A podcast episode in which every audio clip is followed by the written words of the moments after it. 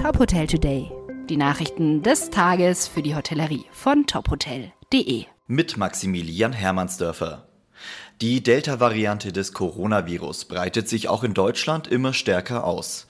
Nach Schätzungen des Robert Koch Instituts geht mindestens jede zweite Neuinfektion bereits auf Delta zurück.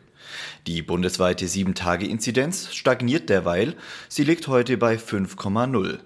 Bundesgesundheitsminister Jens Spahn kündigte an, dass Portugal und Großbritannien schon in wenigen Tagen nicht mehr als Virusvariantengebiete gelten sollen.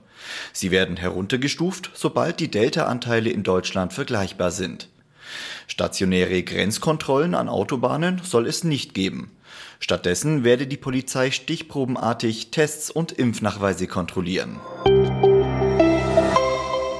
Sechsstellige Investitionen in Services, ein umfassendes Hygienekonzept und neue Angebote für Familien und Kinder. Das Kempinski Hotel Frankfurt startet zuversichtlich in den Tourismus-Restart. Mit Blick auf den Trend, Urlaube vermehrt in Deutschland zu verbringen, habe das Team verschiedene Angebote für Paare, Singles und Familien mit Kindern entwickelt, erklärt Direktorin Karina Ansos.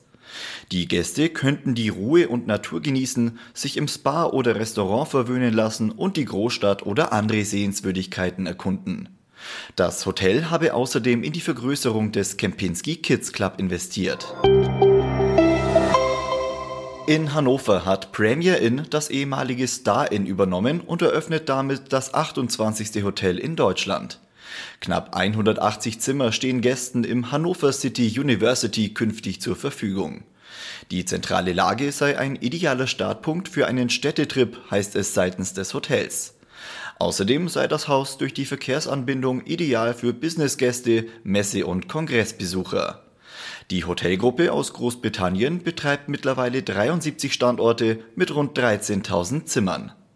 Weitere Nachrichten aus der Hotelbranche finden Sie immer auf tophotel.de.